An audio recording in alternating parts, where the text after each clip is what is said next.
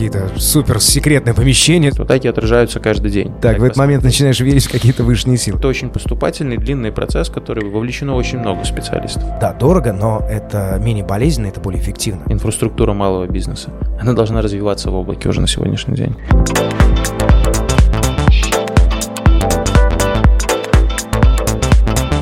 Добрый день, дорогие друзья, это подкаст «Сила слова». Сегодняшняя наша тема «Я в облаках». Ну, у меня первая ассоциация, конечно же, как человек, который любит кино, это мультик «По дороге с облаками», но нет. Конечно же, сегодня будем говорить о бизнесе и облачных технологиях. А в этом нам поможет разобраться Андрей Агеенко, коммерческий директор компании BigCloud. Андрей, добрый день. Добрый день, Андрей. Ну что же, я сразу, да, вот мы немножко за кадром поболтали, я абсолютный профан в этой тематике, ну и ничего, тоже, надеюсь, разберусь. Первый мой вопрос, наверное, сразу же давайте будем разбираться, что такое облачные технологии, ну, то есть чем они отличаются, ну, а дальше, я думаю, наш разговор уже направится в полезное русло для наших бизнес-слушателей. Облачные технологии – это на самом деле очень интересная история, интересная субстанция. Мы, как классические айтишники, наверное, все классические айтишники, привыкли ставить у себя под столом большой сервер, хранить на нем много информации. Облачные технологии позволяют использовать то физическое пространство, те физические сервера с гораздо большей эффективностью. На условно нескольких физических серверах их можно объединить в один единый кластер и использовать их как единое пространство, как пространство для хранения, обработки и вычислений.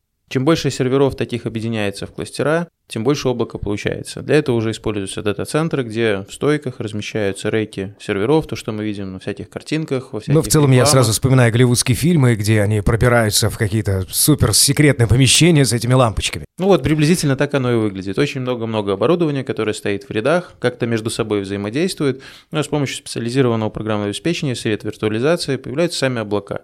То есть это те же сервера, только не на физическом уровне, а уже на виртуальном уровне. Отлично. Но при этом я понимаю, вот у меня даже подсказка есть понятие публичные облака, частные, гибридные, даже мультиоблака. Можем немножко туда, к облакам поближе? Да, можем двинуться в эту сторону. На самом деле все эти названия только что перечислены, это и есть облако. Вопрос, для чего они используются. Здесь уже, вот, наверное, да, бо- более качественные характеристики, какому пользователю что необходимо. Ну вот в целом, наверное, я немножко предугадаю наш следующий вопрос, то есть почему и зачем, наверное, бизнесу использовать облачные инфраструктуры. Давайте тогда сразу и разбираться, да? Какие есть варианты и кому это будет полезно. Ну, самый классический пример – это публичное облако. Это то, что, наверное, каждый из нас использует каждый день. То есть это Google Drive, который находится где-то в облаке. Когда много кластеров в одном дата-центре, объединено с кластерами в другом дата-центре, и все вместе это формирует публичное облако. То есть мы не знаем, где лежат наши фотографии на каком-то сервере в Америке, либо же в Европе, в дата-центре Такой Google. пугающий моментик немного. Да, на самом деле так Но это оно интересно. и есть. Мы, я думаю, дальше дойдем до этой тематики, где же все-таки лучше хранить, в какой Кстати, стране и да, какое вот облако помечу. использовать. Так, это, это публичное облако. Это так? публичное облако. А частное это. Частные облака это когда каждая компания создает облако непосредственно для себя. То есть либо арендует место в каком-нибудь дата-центре, либо использует свою серверную комнату, либо свой дата-центр. То есть в целом не обязательно создавать Туда... вот эти подвальные помещения со А, всеми. По это большому, можно по приобрести. большому счету, да, это абсолютно не нужно. На сегодняшний день и в нашей стране можно взять на аутсорсинг дата-центры либо наш, либо нашего партнера, которые позволяют разместить оборудование в надежном месте и создавать свое публичное облако. Отличие частного облака от публичного будет именно в том, что в публичное облако могут иметь доступ абсолютно все. В частное облако будут иметь доступ только те, кому разрешили туда иметь доступ. Либо сотрудники организации, либо доверенные люди из других организаций, которым дается доступ. Ну, это уже вопрос безопасности, я думаю, мы к нему вернемся. Хорошо, а такое понятие, как гибридные облака? Ну, ты я понимаю, что это и частное, и публичное что-то вместе как-то взаимодействует. Да, это взаимодействующие облака, частное и публичное, все верно. Если какой-то организация, допустим, в моменте времени не хватает вычислительных ресурсов в своем частном облаке, они могут доарендовать в публичном облаке какие-то ресурсы, допустим, вычислительные мощности. Они вместе соединяются, работают, решают необходимую задачу, и потом та часть, которая была в публичном облаке, просто отключается. Мгм. И мультиоблако, вот последнее понятие, наверное, которым, ну, по крайней мере, по сценарию вот мне оно помечено. Это еще одна из разновидностей гибридных облаков, то есть когда могут использоваться какие-то частные облака, сервера еще где-то, публичные облака из серии Amazon, там, Google и еще что-то. И все это вместе каким-то образом взаимодействует в определенный момент времени, когда это необходимо пользователю. Окей, ну что ж, тогда мой следующий вопрос давайте о прикладном значении. Какому бизнесу это необходимо, полезно, в каких ситуациях и когда на самом деле, возможно, это не нужно совершенно, это будет просто лишние траты. Ну и, конечно же, наверное, немножко вперед забрасывая, хотелось бы поговорить о безопасности таких структур. Вот на самом деле я начал бы, наверное, с безопасности. Давайте, поскольку, отлично. Поскольку, да, предложили поговорить о ней потом, будем развивать тематику именно Супер, так. тогда я за вами а, иду. На самом деле, если смотреть на все бизнесы, которые существуют, там, маленький бизнес, средний бизнес, большой бизнес, крупные корпорации, для всех будет валидно использование облаков. Это вполне нормально и приемлемо. Вопрос, смотря какую бизнес-задачу необходимо решить пользователю. Мы готовились к какой-то из презентаций, наверное, это был банкит в этом году, тоже проводили аналитику, что происходит в той же Америке, в Европе, в России, там, в СНГ, куда движутся все, что сдают на аутсорсинг, что делают самостоятельно. Мы рассматривали тему непосредственно сначала дата-центров, то есть облака без дата-центров, именно большие облака без дата-центров существовать не могут. Поэтому мы увидели тенденцию о том, что мир движется в сторону использования аутсорсинговых площадок для размещения своего оборудования. Но тем не менее эти площадки могут быть как большие, так и маленькие. Банковский сегмент, он, наверное, более закрытый. Они используют до сих пор свои площадки. Но тем не менее есть хорошие примеры того же Сбербанка Российской Федерации, который делает и свою площадку, и сдает на аутсорсинг площади и сам размещаешь что-то на других площадках. Ну, это очень гибко. То есть, на самом деле, смотря какая бизнес-задача решается. Россия, она большая, и невозможно передавать данные из Москвы условно куда-нибудь на север совершенно. Поэтому площадки либо арендуются, либо строятся свои. Вопрос, какие капитальные затраты или операционные затраты готова понести компания. Если говорить про более мелкие бизнесы, и, наверное, производственные предприятия, очень тяжело использовать облака для производственных процессов. Если у меня стоит серьезное технологическое оборудование, которое работает здесь и сейчас, потерять связь с программным обеспечением, которое управляет этим технологическим оборудованием. Это очень большие потери. Это большие капитальные риски, которые невозможно там предвидеть, и тем более невозможно потом будет каким-нибудь образом нивелировать. Поэтому, наверное, технологические вещи, они должны размещаться на площадке непосредственно возле технологического оборудования. Если это средний и малый бизнес, когда нам нужно разместить 1С-бухгалтерию в облаке или еще что-то подобное, там, я не знаю, ERP-систему мелкую какую-нибудь, CRM-систему, естественно, гораздо выгоднее это сделать прямо в облаке, когда оператор облачный дает не просто виртуальный сервер, на котором можно разместить эту программу, он дает уже сервис этой программы. Ты заказываешь сервис на трех пользователей и пользуешься этим. Все, в том моменте времени и столько, сколько тебе нужно. Поэтому я не вижу, наверное, ограничений с точки зрения бизнеса, какому бы бизнесу не двинуться в облака. Двигаться могут все. Вопрос дальше идет непосредственно к информационной безопасности, я ее затронул. Ну, наверное, здесь критически важный объект именно технологических площадок. Здесь безопасность чуть дальше становится. То есть, если злоумышленники или там, я не знаю, кто-нибудь, хакеры какие-нибудь попадут в информационную систему, которая управляет производственным процессом, пример условно Ирана, который был недавно, когда попали на их центрифуги. Угу. Вот здесь лучше, чтобы информационная безопасность была во главе угла. То есть, если это серьезный критически важный объект, он должен защищаться по всем правилам. Как таковых правил в мире, наверное, их не существует. Это опытный путь. Как говорят компании, которые занимаются разработкой программного обеспечения для защиты информации, это лаборатория Касперская, Positive Technologies. Их топ-менеджеры постоянно рассказывают о том, что как бы мы ни стремились предугадать шаги хакеров, мы все время на шаг позади. То есть хакеры все равно впереди. Поэтому нужно придумывать, как защищать. У нас в стране тоже много и нормативных документов, которые предписывают, каким образом нужно защищать облака, что нужно сделать с тем, чтобы данные были в безопасности, что нужно делать для того, чтобы пользователь не волновался о том, что данные находятся в облаке, а они в безопасности. Наша компания с этим плотно работает, и там все предписания, мировые тенденции, тренды, как и в программном обеспечении, так и в аппаратных каких-то платформах мы у себя используем. И мы видим, что это должны абсолютно делать все. Ну, в больших облаках тот же Amazon, Google, Apple, там используются еще более серьезные вещи, поскольку облако оно гораздо больше, чтобы обеспечить его безопасность. Нужно вкладывать и вкладывать миллионы долларов для того, чтобы оно было защищенным. Андрей, а были в вашей практике, ну не знаю, совершенно уникальные случаи, о которых вы можете поделиться? В части, например, тоже информационной безопасности. Здесь в меньшей степени уникальный случай. Я расскажу. Ну, без паролей явок, а, да, если. Ну, здесь есть вещи, которые можно говорить. На самом деле, наша компания плотно работает с различными сегментами рынка. Это как коммерческие структуры, так и государственные структуры. В части информационной безопасности постоянно происходит большое количество инцидентов. Наша служба информационной безопасности регистрирует их огромное количество. Атаки отражаются каждый день. Это правда. Каждый Даже день. Каждый день, и не одна, и не две, и не три. Ну, то есть, понимаете, я как обычный обыватель, да, то есть мы периодически там проскочит какая-то новость, там раз, не знаю, ну, в месяц, и хорошо, но каждый день это... Вопрос серьезности этой атаки. Насколько она сложная, большая, насколько массированная, что хотели сломать, насколько это было важно там или критично. Но атаки происходят каждый день. Маленькие DDoS-атаки, они есть постоянно на почтовые сервера, но мы это все детектируем нашими средствами защиты информации и отбиваем. Если говорить вот там за все время эксплуатации нашего облака мы с 2018 года создаем uh именно облачную платформу с разными средами виртуализации, с разными производителями оборудования. У нас не было серьезных инцидентов, которые повлекли бы за собой потерю данных или взлом облака. Вот, наверное, такой вот факт можно, который привести. Мы... Это очень серьезный факт, и хорошо, что поделились. Мы часто рассказываем об этом в презентациях и как бы гордимся этим. Если говорить про события, которые были в нашей стране, были вторые европейские игры. Все оборудование, которое обслуживало вторые европейские игры, вплоть до измеряющих датчиков спортсменов, которые передавали в облако информацию, чат-боты, и вот абсолютно все, что было угу. у судей, спортсменов, пользователей, оно находилось у нас в дата-центре и защищалось нашими средствами защиты информации. За все время вторых европейских игр ни одной атаки, которая привела бы к остановке сервиса, не было. Вот, наверное, этим можно гордиться, это интересная история. На самом деле, мои аплодисменты — это действительно потрясающая история. Ну что ж, движемся дальше. Давайте поговорим о преимуществах миграции инфраструктуры в облака. Вот про миграцию, я думаю, да, здесь тема очень обширная, да, и мы сейчас можем достаточно подробно о ней поговорить. Итак, что такое миграция, как она происходит и каковы ее преимущества для бизнеса? Можем ли вот прям разложить на несколько категорий? Потому что я прекрасно понимаю, что есть бизнесы, которые исключительно весь бизнес, он в интернет, да, ну, то есть, ну, полностью, да, каменные магазинчики, да, но при этом вот вы даже говорили о том, что есть кейс, когда, например, сельскохозяйственное какое-то производство, и вот прям все рядышком должно быть, ну, то есть что-то физическое уже. Наверное, не сельскохозяйственное производство, а именно технологический это процесс, да, как, да, это как просто пример. пример. Но сельскохозяйственное производство тоже интересная история, и от технологий точного земледелия они как раз там, наверное, без облаков жить не смогут. Но вернемся к миграции.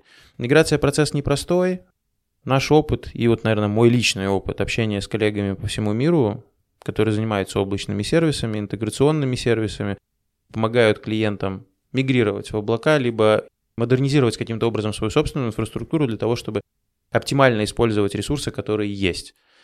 Это очень сложный процесс. Для начала появляется команда либо внутри самого предприятия, либо организации, либо это какие-то сторонние организации, которые делают полный аудит того, что есть на сегодняшний день начиная со слоя серверов, которые стоят, заканчивая слоем приложений, которыми пользуются, которые используют пользователи, потребители, либо клиенты этой компании. После да. того, как весь инфраструктурный слой и все приложения разложены, составляется миграционная карта, что может поехать в облако, что должно остаться у себя, либо все переехать. То есть выбираются различные варианты. Опять же, в зависимости от того, какой вариант будет выбран, будет разная модель оплаты, собственно говоря, этих сервисов. Либо дальше покупать свое оборудование, либо все это перевозить в облако и платить оператору. Собственно Здесь говоря, нужно сам, примериться. Сам заказчик должен для себя принять решение, в какой бизнес-модели он дальше хочет существовать. Но мне кажется, что сейчас намного эффективнее, конечно же, не покупать свое собственное оборудование, потому что это несет тоже с собой еще и дополнительные риски. То есть все-таки лучше довериться профессионалам, но, видимо, не во всех ситуациях. Вот поэтому и существуют гибридные облака. Не все можно отдать на аутсорсинг. Есть все равно критически важные процессы, которые должны работать на своем оборудовании, например. Есть вещи, которые не могут в принципе выезжать в облако. Есть вещи, которые гораздо дороже купить по подписке, чем купить к себе на свою площадку. А можно пример? Например, какие-то вещи, которые связаны с программным обеспечением Oracle и оборудованием Oracle. Это закрытые контуры, которые поставляются прямо вот в общем объеме поставки. Угу. И, возможно, оператор, поставляя это решение, не даст тех выгод финансовых, которые получит сам заказчик, купив напрямую поставщика. Здесь могут быть разные варианты решения. Поэтому не все можно сдать. Иногда проще купить свое оборудование и завести на аутсорсинговую площадку.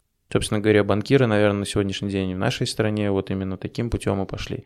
Потом можно будет поговорить дальше о кейсах. У нас есть очень хороший кейс для банковской сферы. Я о нем расскажу. Отлично, это интрига на а, будущее, хорошо. После того, как произведена уже финансовая оценка и выбрана модель, по которой компания готова жить дальше, появляется команда непосредственно тех, кто будет изменять архитектуру существующей информационной системы или существующей инфраструктуры, которая есть у заказчика. Когда новая архитектура появилась, уже вступают в силу руки, которые либо переносят программное обеспечение на новую платформу, либо перевозят железо руками на новую аутсорсинговую площадку, и потом все это соединяют. После этого он начинает полноценно функционировать и работать. Дальше это могут обслуживать как сторонние организации, так и специалисты, которые находятся внутри своей организации. Просто зачастую, наверное, это будет характерно абсолютно для любой сферы, непрофильным является содержание IT. То есть в каждой компании есть IT-специалисты, которые, допустим, обслуживают компьютеры. Но они не умеют делать миграцию. Они могут настраивать сервера и поддерживать их работоспособность. Знаете, по, по своему опыту как-то чаще всего а в моем опыте IT-специалисты — это просто люди, которые... Ой, у меня интернет тут что-то не подключается. Вот он пришел человек, который настроил тебе интернет. Ну, то, чтобы такие действия выполнять, конечно же, это должен быть очень высокий уровень, во-первых, профессиональной подготовки, ну и ресурсы. Зачастую даже не просто уровень профессиональной подготовки, это определенные специалисты, которых не так много в нашей стране, в мире их, ну, как бы хватает, но тем не менее они работают в профильных организациях, тех же облачных провайдеров, они занимаются этим каждый день. И компании, которая производит вилки и ложки, ну, наверное, не нужно содержать таких специалистов у себя. Да, Это будет тоже... абсолютно неправильно. Мне тоже так кажется. Вот. После этого, когда система переехала, она приобрела свою новую архитектуру, она функционирует в полном объеме, ее могут обслуживать уже все, кто угодно. Части, допустим, аутсорсингового провайдера он будет обеспечивать работу дата-центра, обеспечивать работу облачной платформы и поддерживать, возможно, какие-то приложения, но не бизнес-приложения, которыми заведуют айтишники самой компании. Угу, безусловно. Хорошо. А по времени сколько эти процессы могут занимать? То есть насколько это болезненно на самом деле? Это болезненная история. Трансформация любой инфраструктуры – это очень болезненно. Когда система работает, как говорит любой правильный айтишник, пока работает, не трогай. Да. Но если ты затеял перетрансформацию чего-то, то будь готов к тому, что что-то пойдет не так. Даже перевоз обычного сервера из своей серверной в дата-центр – это 50-50, может не включиться. Может быть и так. Ты только что работал, больше не работает? Ну, к сожалению, так бывает. Вау. Оборудование может не завестись. Причем при перевозе обратно оно может включиться. На старой площадке, на новой. Ну, она у себя дома, там ну, уютнее. Ну, возможно, да. Если так, так, в этот момент начинаешь верить в какие-то высшие силы. Хорошо, ну, то есть это болезненный процесс, а сколько он по времени может занимать? Ну, не знаю, там, возможно, у вас были какие-то прям долгие, мучительные кейсы, вот чтобы так сориентироваться. А, кейсы бывают абсолютно разные. Если мы говорим про перевоз оборудования, ну, у нас есть успешный кейс, когда это все сделали за недели-полторы. Mm. Опять же, это было для банка. Но, это, это крупная компания, да. Это была очень крупная компания, и специалисты этого банка делали все своими руками. Когда мы говорим про перетрансформацию самой инфраструктуры и перевоз информационной системы, когда нужно в облаке создать весь ландшафт и туда все перевести, этот процесс может занимать до полугода. Ух ты! То есть вот с момента начала аудита до окончания, когда мы сказали, что все работает, это вот там полгода, это вполне нормальный срок. Причем такие временные параметры называют и коллеги мои из-за рубежа, которые занимаются трансформацией инфраструктур серьезных заказчиков. Сроки могут быть абсолютно разными, и нельзя сказать, что для каждого заказчика они будут приблизительно вот там месяц и все, и мы готовы. Так не бывает. Любая информационная система, она будет переезжать с трудом. Если мы не говорим про просто сайт.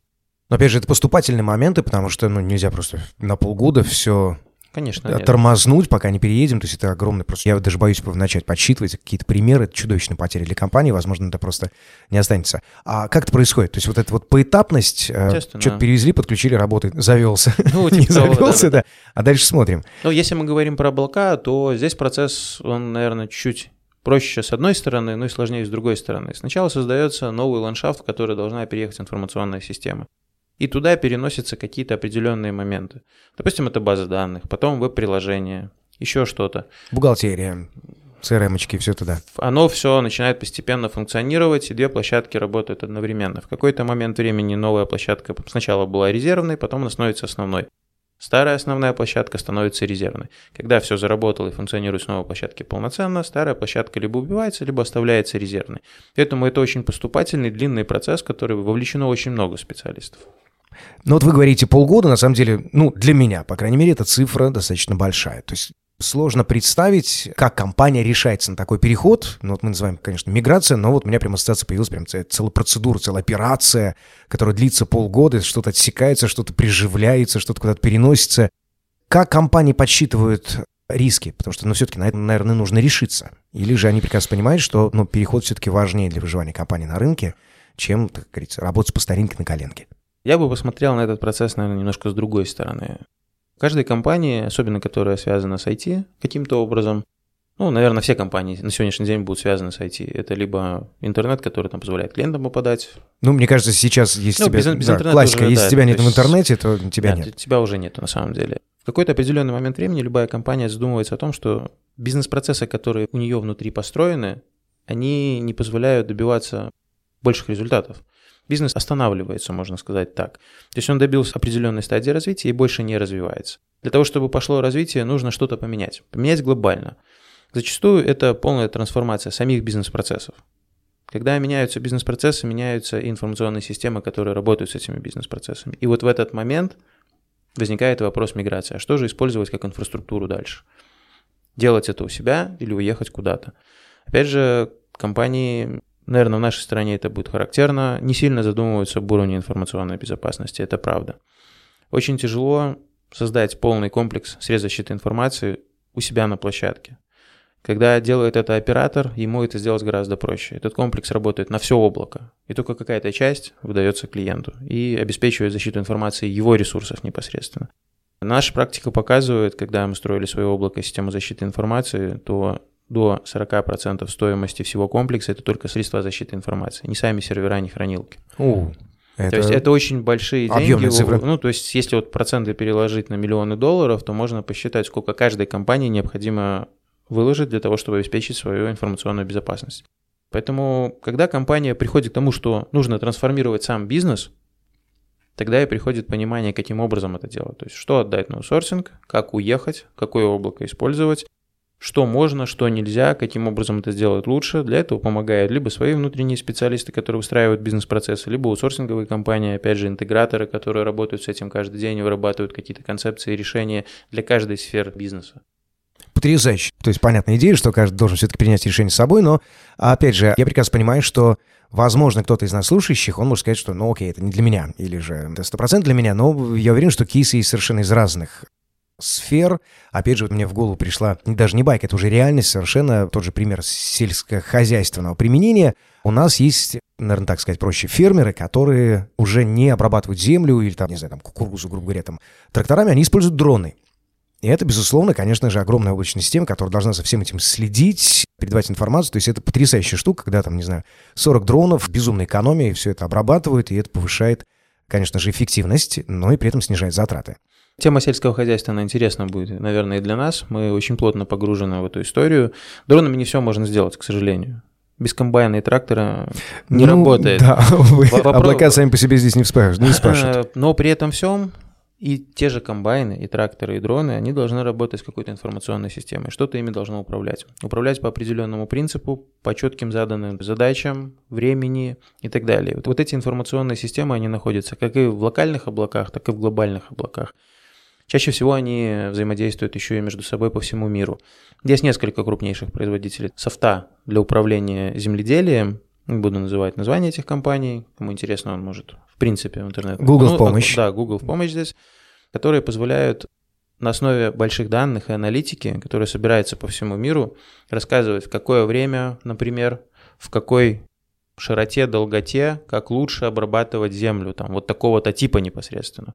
Появляется большое количество датчиков, которые попадают в землю, постоянно с помощью сетей электросвязи, той же 4G, 5G, передают информацию в облако. Эта информация аккумулируется, анализируется и уже самим софтом подсказывает, как правильно сделать так, чтобы кукуруза взошла именно вот такая и тогда. С учетом того, что климатический там прогноз погоды на несколько лет будет вот такой. Если это большие данные, это обработка больших данных. И без облаков это было бы невозможно. Безусловно. Ни одна локальная информационная система не сможет разместить в себе стока и собрать большое количество данных по всему миру. Когда они собираются в глобальном облаке, они могут работать непосредственно на нас, на потребителей, на тех же фермеров, которые, имея у себя в хозяйстве условно одного тракториста, одного комбайнера, бухгалтера и директора, и агронома, наверное, используя данные, полученные из мирового облака, могут делать правильные прогнозы, правильно использовать удобрения, выбирать правильные семена, вовремя засаживать, вовремя убирать, ну, собственно говоря, а дальше повышать эффективность и урожайность с одного гектара земли. Потрясающе.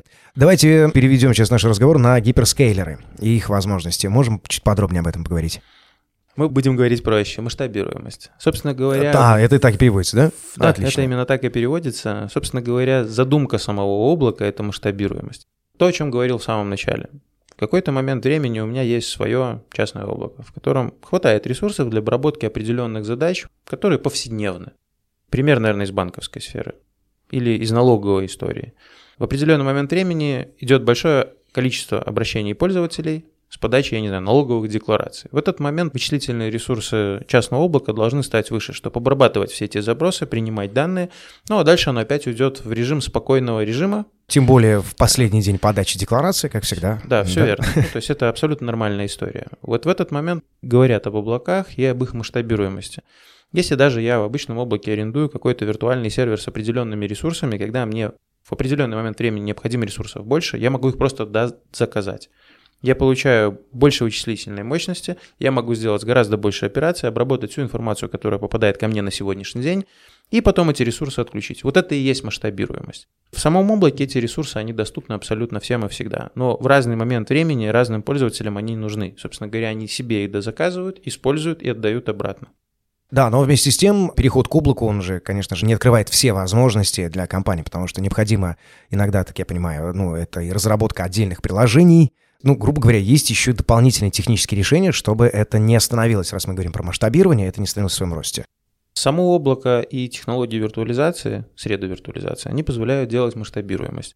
Если говорить про глобальные облака, ну, допустим, тот же Microsoft Azure, в этом облаке есть дополнительные сервисы которые уже существуют там. Их используют разработчики при написании программного обеспечения непосредственно под заказчика. Какие-нибудь базы данных специфические, еще что-то, ну, много сервисов, которые там могут просто использоваться.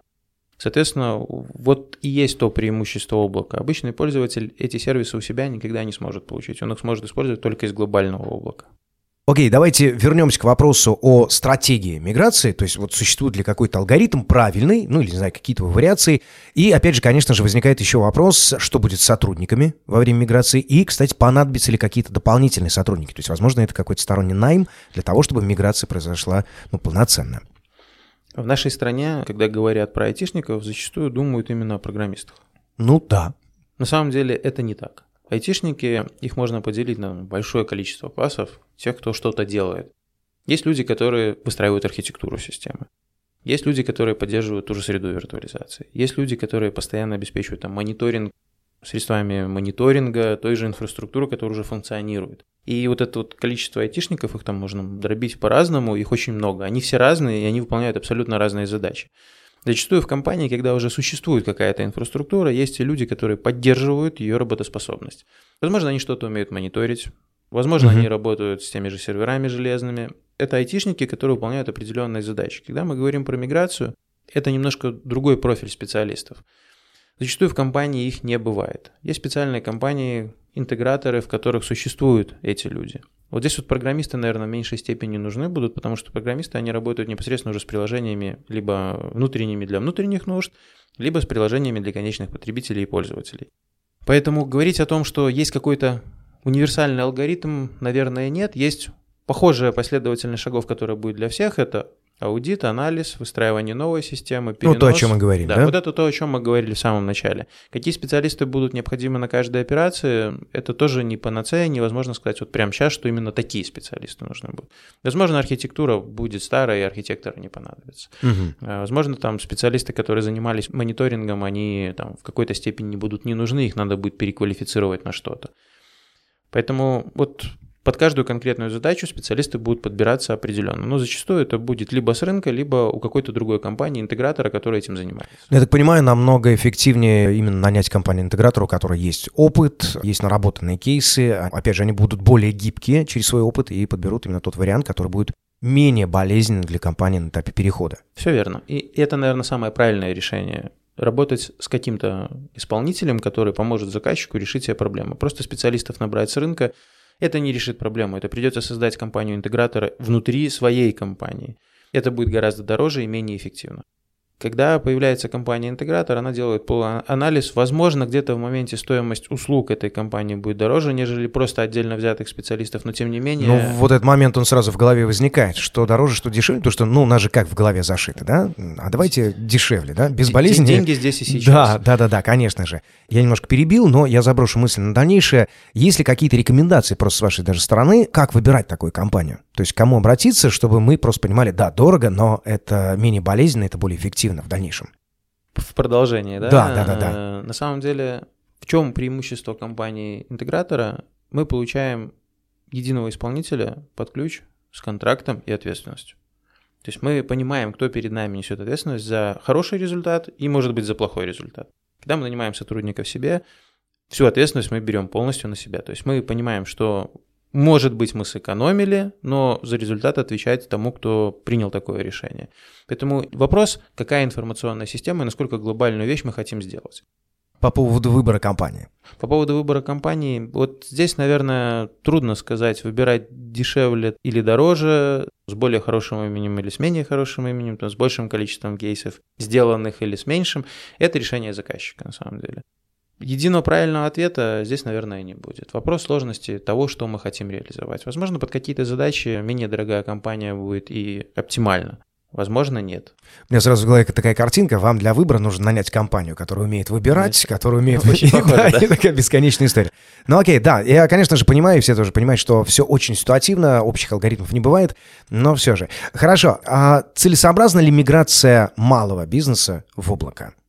В моем понимании, она не просто должна мигрировать в облако, инфраструктура малого бизнеса, она должна развиваться в облаке уже на сегодняшний день. Mm, а можно какие-то примеры? Я уверен, что у вас есть потрясающая история. Почти придумка. Создаем компанию «Рога и копыта», которая, так, поехали. я не знаю, занимается производством... Э, Чур, я финансовый директор. Хорошо. Замечательно. Выращиванием бамбука. Вот Отлично. Прям смотрю на стоит студии бамбук. Вот выращиванием бамбука и продажи его людям. У компании на этапе старта есть что? Директор, финансовый директор. И бамбук. Бамбук один. Печать и больше ничего. Да, в целом да. Все, нужно придумать, где разрабатывать бизнес-планы, где вести всю бухгалтерию, как работать с заказчиками, где вести базу клиентов. Зачем придумывать это у себя на сегодняшний день, когда есть много облачных провайдеров, которые дают уже этот сервис под ключ? Хочу CRM, пожалуйста. Хочу 1С бухгалтерию, пожалуйста. И плюс все адаптивно еще. Я уже все заказал, и оно у меня работает завтра. Зачем мне начинать это делать у себя, а потом мигрировать куда-то? Маленькие компании, они должны начинать развивать. И мне не нужно в моменте тратить деньги сразу вот на сервера, ПО, специалистов, опять же, тех же IT. Которые мне настраивают которые интернет. все настраивать, да. То есть на сегодняшний день есть бизнес-задача, есть деньги на реализацию бизнес-задачи. Их и надо тратить на реализацию бизнес-задач. Если в последующем эта компания вырастет до того масштаба, когда понадобится своя собственная инфраструктура, вот тогда, наверное, есть смысл вкладывать активы в, угу. в непрофильный бизнес, скажем так. Окей. Okay. Ну, в целом, мне кажется, ну, максимально доступный пример. Причем я побывал еще в очень приятной для себя роли. Ну что же, Хорошо, мы движемся дальше. Андрей, ну, я не мог пройти мимо темы виртуальной реальности, мета, да, вот uh-huh. сейчас я сказал ключевое слово в эфире, все тоже подключились. Хорошо, безусловно, мир начинает виртуализироваться, оцифровываться, никуда мы от этого уже не денемся, это наше будущее, и, понятное дело, наша сегодняшняя тема тоже об этом, о нашем будущем. Мне бы хотелось вот услышать, не знаю, ваши прогнозы, мнения, вот тоже на тему виртуальной реальности, того, что все-таки существовать мы будем там без облаков, это, конечно же, никак не произойдет. Вот Какие идеи у вас в голове возникают на этот, вот, не знаю, даже не вопрос, а тему? Виртуальная реальность, она уже, да, соглашусь, она полностью в нашей жизни. Есть вещи, которые используются нами повседневно. Есть то, что презентуют большие корпорации типа Facebook, куда мы движемся. Microsoft. Они презентуют то, куда движемся, вот именно. Пока, да. пока движемся, хочется как-то быстрее туда. Наверное, прибежать. да, хотелось бы быстрее, но вопрос, насколько это необходимо. Ну, наверное, все мы пользователи VR-очков, мы играем. Это хорошая история. Я когда ребенка первый раз завел в VR-клуб, он был в восторге, в полном сказал, что... Через сколько вы оттуда забрали его? Когда закончилось время по таймеру. А, я хитрый отец. А, но я услышал историю о том, что нам такая штука надо домой обязательно. Да, это пока еще развлечение. Ну, по большому счету, это развлечение. Ну, оно просто оттуда пришло, поэтому, мне кажется, если бы все-таки VR пришло не из развлечения, а от каких-то более прагматичных вещей, э, например, там те же примеры, как ребята разрабатывают, например, там, не знаю, они строят завод, но завода пока нет, да, но нужно как-то его презентовать. Безусловно, они просто разрабатывают эту архитектуру всю, и я как заказчик могу прям в него зайти, потрогать, пощупать, посмотреть. То есть это прагматичное какое-то применение для бизнеса. Понятное дело, мы немножко все-таки из игры, из игр к этому пришли. Мы, мы из игр, и, наверное, не характерно, вот, если так сейчас слушатели слушают внимательно. Слушают да, очень внимательно задать можно вопрос. Где у нас на сегодняшний день в нашей стране используется виртуальная реальность? В производстве. Ну, я пару наброшу, да, опять же, без явок, без имен. Есть кейс, когда используют VR для обучения, например, пожарников, спасателей. Ну, то есть, когда мы не можем рисковать просто человеческим фактором, да, там, не знаю, летчики, та же тема, да. Хороший пример. А, обучение, не знаю, там, допустим, управление какой-то очень сложной, дорогой техникой или оборудованием, которое, ну, я не могу просто там все Дружище, верно, привет, да, давай-ка да. научись, вот тебе взорвал, ничего, давай еще 2 миллиона отдам за новую. Где еще? Ну что-то я кончился пока что. Вот я дальше буду продолжать. Цифровые двойники производства. Это то, о чем мы говорили изначально. Создание завода виртуальной реальности. Да. На сегодняшний день это в стране работает. Очень много хороших примеров. Я, наверное, даже Супер. с, паролями и явками скажу. Брестский технопарк этим занимается полноценно. Они создают цифровые двойники производства. Есть производство, которое работает как-то. Есть Мгм. станки, что-то производится. Мы должны были обратить внимание на слово «как-то», потому что сейчас в этом будет, видимо, решение. Наверное, нет. Производится как-то, возможно, эффективно, возможно, неэффективно. Есть какие-то бизнес-процессы, которые приносят прибыль, но, может быть, ее мало. И есть варианты цифровать производство, посмотреть, чего не хватает именно в цифровом формате, какие станки можно заменить. То есть, грубо говоря, они создают прям виртуальный завод полноценный Который и работает. тестируют. А давайте Да, здесь да, там да. ускорим, а здесь там, не знаю, замедлим, а здесь заменим. И, по сути, они адаптивно подбирают максимально эффективный вариант. Все верно. Потрясающе. Смотрите, какое количество персонала необходимо, какой задействован на сегодня, какой персонал как работает. Выстраивается правильная бизнес-модель работы этого предприятия. И вот после этого нужно искать... Она переносится на реальность. Она переносится на реальность. Соответственно, надо что-то докупать, что-то модернизировать, унифицировать, управлять по-другому, опять же, строить информационную систему для управления этими процессами. И все, про VR дальше. Обучение, ну да, это самое простое, что есть на поверхности. Абсолютно разные производители очков, любые экскурсии, все что угодно может быть. Буквально вот на прошлой неделе мы ездили в Витебск на форум регионов, Мгм. и там я рассказывал про то, что наша компания BigCloud сделала с культурной сферой.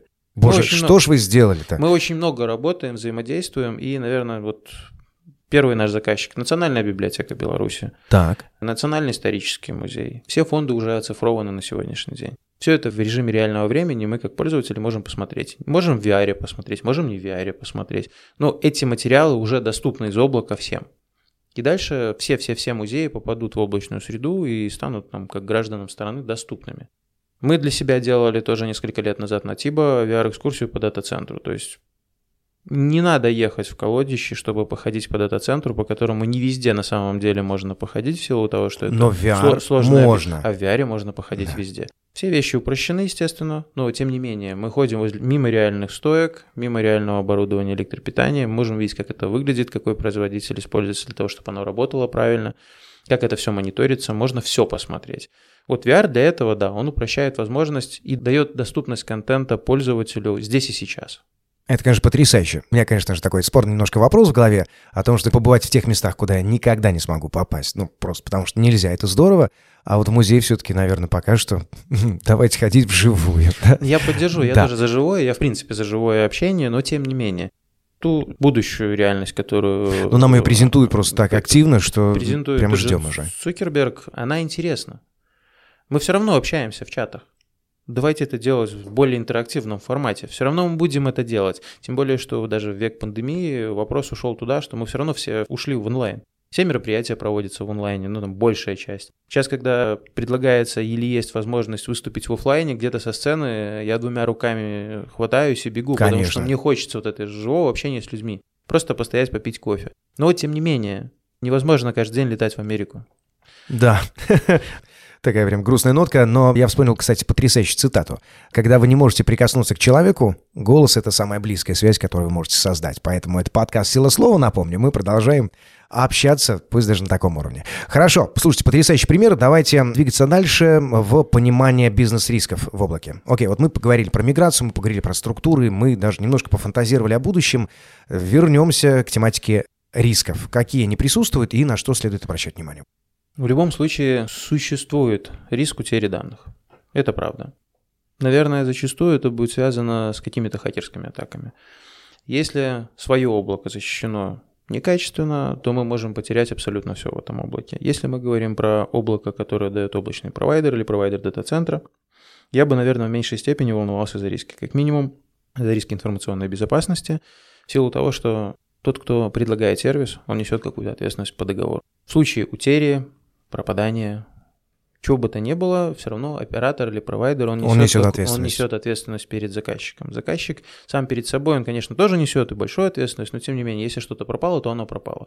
Если мы говорим про резервирование данных в облаке и про использование, в принципе, аутсорсинговых облаков, а не своего облака, у оператора все зарезервировано однозначно. Что данные в силу того, что вышел сервер из строя, пропадут, риски минимальны. На своих серверах эти риски гораздо выше. Поэтому я, наверное, все-таки бы смотрел не с точки зрения боязни облака, а с точки зрения, наоборот, резервирования своих данных. Опять же, клиент всегда может у провайдера заказать еще и дополнительное бэкопирование, а может бэкопировать еще и к себе. То есть вопрос, сколько точек отказа мы бы хотели получить или сколько точек резервирования своих данных. Ну, это, наверное, вопрос ответственности и возможностей, скорее всего. Хорошо, но при этом мы можем немножко физический мир вернуться, безопасность на физическом уровне, если это не облако, а вот что-то свое, там, я, я так понимаю, тоже должны быть конкретные правила. Естественно, безопасность, ну, с точки зрения предприятия. Это проходной режим, это попадание в серверную комнату, я не знаю, там ключи доступа, система контроля доступом, вплоть до военизированной охраны. Но если мы говорим про банки, то это может быть и так. То есть mm. банки защищают свои данные так. И вот здесь вот, наверное, можем вернуться к нашему кейсу, о котором я говорил в начале. Да-да-да, я все приберегал, но вот хорошо, и момент вот настал. Оно, оно сейчас, да, это Итак, барабанная именно... дробь. Существовал вопрос и задача, которую необходимо было решить одному из банков в нашей стране.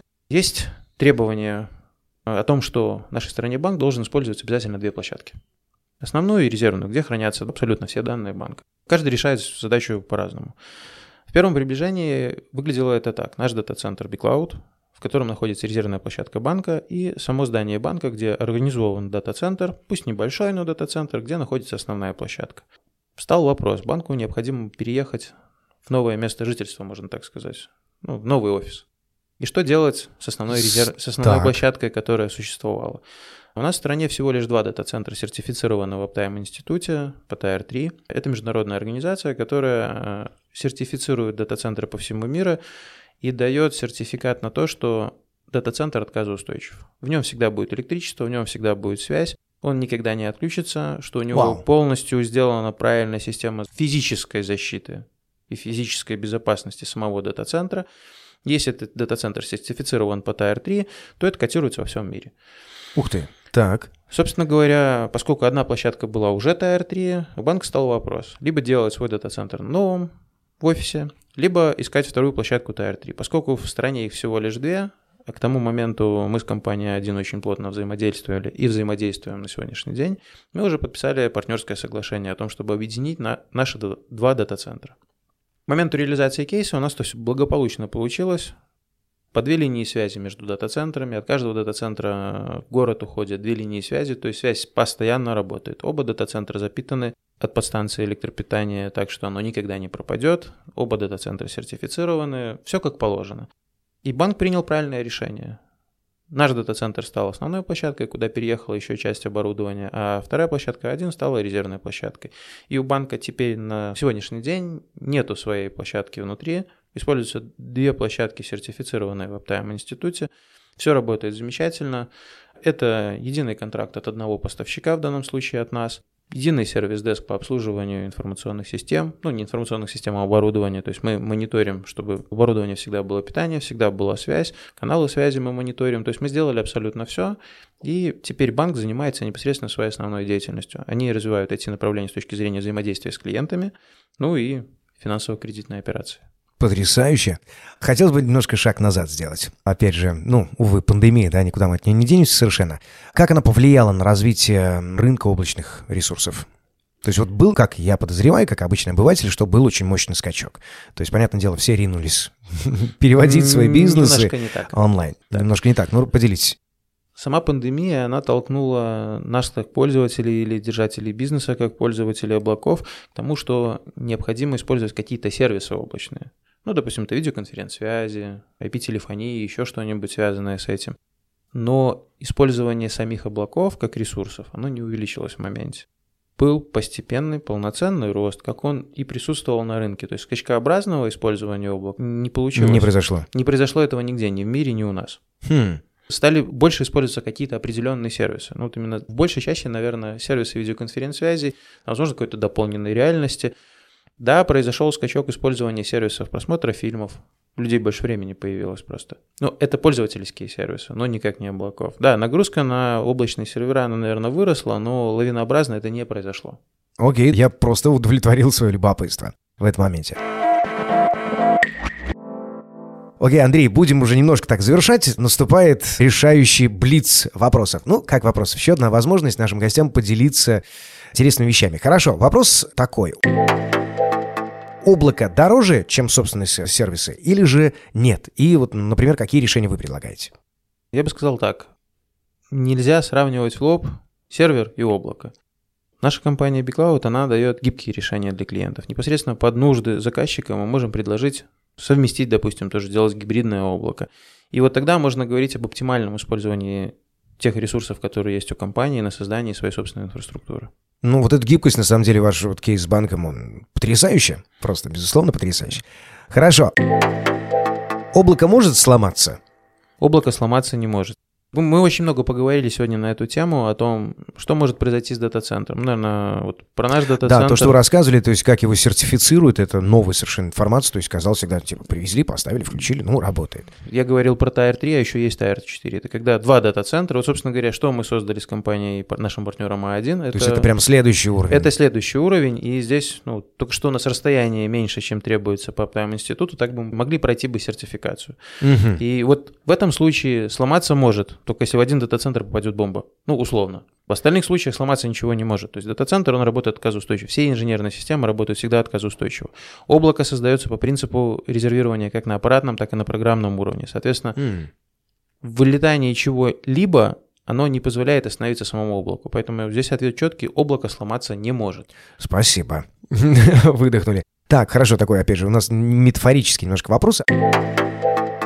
А может ли бизнес опустить из облаков на землю. Ну, то есть, не знаю, вернуть. Вопрос эффективности. Вернуть можно всегда. Можно уехать как в облако, так и вернуться из облака.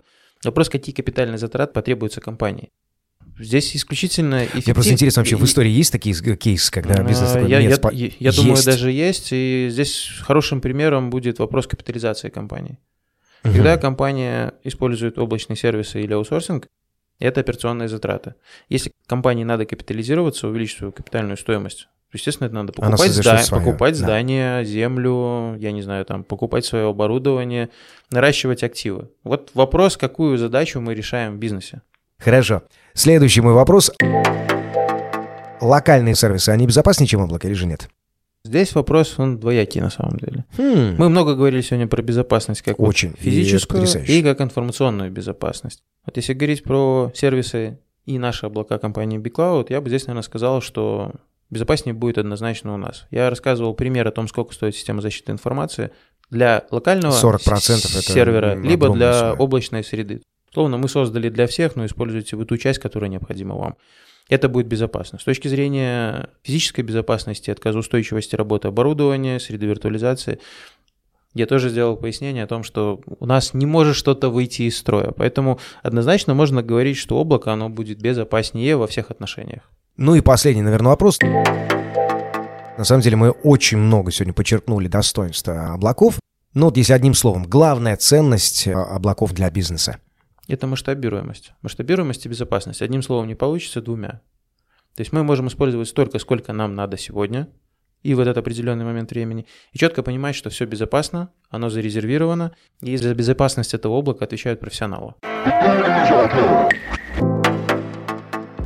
Потрясающе. Ну что же, вот такой у нас получился сегодня разговор об облаках, но в облака мы не улетели, наоборот, мне кажется, очень хорошо даже опустились на землю и поняли, как, зачем и почему. Главные слова масштабирования и Андрей? Безопасность. И безопасность. В облаках нам помогал сегодня разбираться наш гость Андрей Агинко, коммерческий директор компании BigCloud. Это был подкаст «Сила слова», и я очень надеюсь, что мы встретимся с вами именно в том будущем, которое описывали наши гости. Хорошего дня.